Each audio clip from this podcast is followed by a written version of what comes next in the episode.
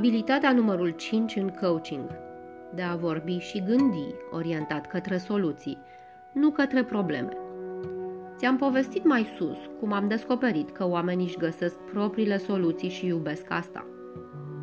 M-a fascinat atât de mult încât îmi aduc aminte că am testat asta cu oamenii cu care lucram și a fost o perioadă în care alternativ unuia îi spuneam ce ar fi cel mai potrivit să facă în situația lui – și următorului îi dădeam timp să descopere el însuși. Și asta se întâmpla ani de zile în urmă, când eram încă la cursurile de coaching și pe de o altă parte o făceam în exerciții acolo, uh, pe de alta cu oamenii cu care mă întâlneam. Am rămas uimit de faptul că majoritatea celor care ajungeau ei înșiși, ascultându-i, chiar fără să rostesc niciun cuvânt, la o soluție, acționau cel puțin de cinci ori mai mult decât cei cărora le sugeram eu soluții, care mie mi se păreau și chiar conveneam amândoi că sunt și evidente și excelente. Din această experiență, m-am mai convins de încă un lucru, care este formulat foarte clar în teoria coachingului. Trebuie să gândești și să vorbești orientat pe soluții, nu pe probleme. Majoritatea oamenilor care nu reușesc să-și depășească problemele, rămân acolo deoarece acei ochelari de cal de care îți povesteam îi țin cu gândul și cu vorba la problemele lor. Când oamenii vin la tine cu o problemă, nu mai contenesc să-ți povestească despre acea problemă, despre cum s-a ajuns acolo, ce înseamnă pentru ei, cât de greu le este, ba chiar că este normal să aibă acea problemă în situația în care sunt ei. Este amuzant faptul că oamenii sunt atât de experți în problema lor, încât de multe ori încearcă să te convingă cât de autentică, grea, dar logică este problema lor, care sens și mai ales că nu poate fi găsită nicio rezolvare. Aici e toată arta. Dacă tu îți dezvolți abilitatea de a gândi și vorbi în soluții, atunci vei avea și abilitatea de a pune cea mai potrivită întrebare, în așa fel încât interlocutorul tău să iasă din cercul lui vicios, să uite pentru o secundă de problema de problemă și brusc să observe că există o scăpare.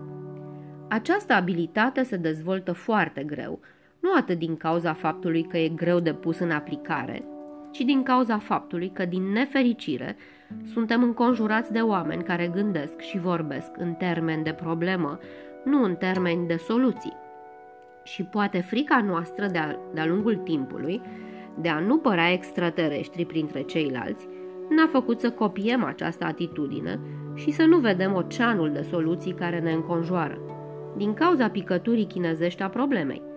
Sunt convins că și tu, ca și mine, ca și toți ceilalți, ai multe situații pe care le-am putea denumi probleme. Rate la bancă, un copil care nu învață bine, neînțelegeri cu partenerul, frecușuri la serviciu, ceva stricat la mașină sau poate apa care picură de la robinetul din baie. Tu știi care sunt ale tale. Alege unul dintre aceste lucruri care te deranjează, gândește-te la cât de mult te deranjează, apoi oprește-te din gândit și puneți această întrebare. Ce aș putea eu să fac ca situația să se schimbe? După ce îți pui această întrebare, stai și reflectează oprește-te și dacă ți-au venit în cap mai multe idei, și mai ales dacă nu ai încredere în soluțiile pe care ți le-ai imaginat, atunci puneți următoarea întrebare. Care este cea mai bună idee la care pot să mă gândesc acum ca să rezolv această situație? Pentru că secretul nu este să găsești soluția perfectă. Niciodată nu există soluția perfectă. Există doar două situații – a continua să stai în problemă sau a alege o soluție. Asta înseamnă să gândești în soluții. Știu că nu e ușor, dar dacă nu poți să faci o mie de flotări, cu siguranță măcar, măcar una poți să faci. Și dacă poți să faci una și o faci, în curând vei putea face două. Și așa mai departe. Așa că nu pierde absolut nicio ocazie în care să întâmpini o problemă fără să-ți antrenezi abilitatea de a gândi vis-a-vis de acea situație în termeni de soluție și nu în termeni de problemă.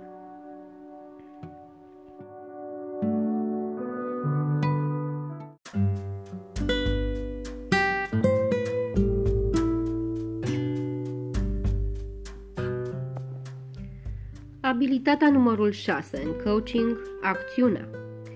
Această abilitate se leagă strâns de celelalte și presupune ca partenerului tău de discuție, după ce își găsește propria soluție, să-i pui întrebările potrivite ca să o și aplice. Asta înseamnă intrarea în cadrul de acțiune în care, tot cu ajutorul întrebărilor tale, dacă e cazul, își va defini un plan de acțiune care să-i rezolve ceea ce denumea el o problemă. Aici trebuie să fii atent la ceea ce eu denumesc în mod generic primul pas și care poate fi stabilit foarte simplu printr-o întrebare gen și care e primul lucru pe care vrei să-l faci? Și mai ales să-l însoțești către un angajament prin întrebarea când de exemplu, un antrenament foarte bun pentru această abilitate ar fi să revii la exercițiul de la abilitatea anterioară și să-ți aduci aminte problema la care te-ai gândit și soluția pe care ți-ai propus-o. Acum e momentul perfect să-ți faci un plan de acțiune pentru aplicarea acelei soluții. După ce îți faci planul, hotărăște-te care este primul pas și fă ideal ar fi să-l faci acum. În acest fel, antrenamentul va fi perfect, pentru că la amânat suntem antrenați cu toții din plin. Acum, aproape de sfârșit, după ce ți-am făcut o rezumare a principalelor abilități de coaching, te provoc să te gândești și să-mi spui ce din tot ce ai citit sau ai ascultat aici ți-ai dori să aplici în viața ta. Cum vei face asta și începând de când? Dacă faci acest pas acum, după ce ai învățat toate astea, îți ofer o serie de întrebări, ca exemplu, pentru diverse situații și care să fie un suport pentru tine în fiecare moment în care vei fi lângă cineva cu care să rezonezi, pe care să-l asculți, căruia să-i oferi încredere și să poți să-i pui cea mai potrivită întrebare – încât să-și găsească propria soluție. Și mai mult, să ai și bucuria că acționează în direcția asta. În final, credința mea în legătură cu coachingul și cu toți oamenii cu care vorbesc, în coaching sau în afara lui, este următoarea. Nu mă interesează ce probleme au, mă interesează ce își doresc și mă uit curios să văd ce fac pentru asta.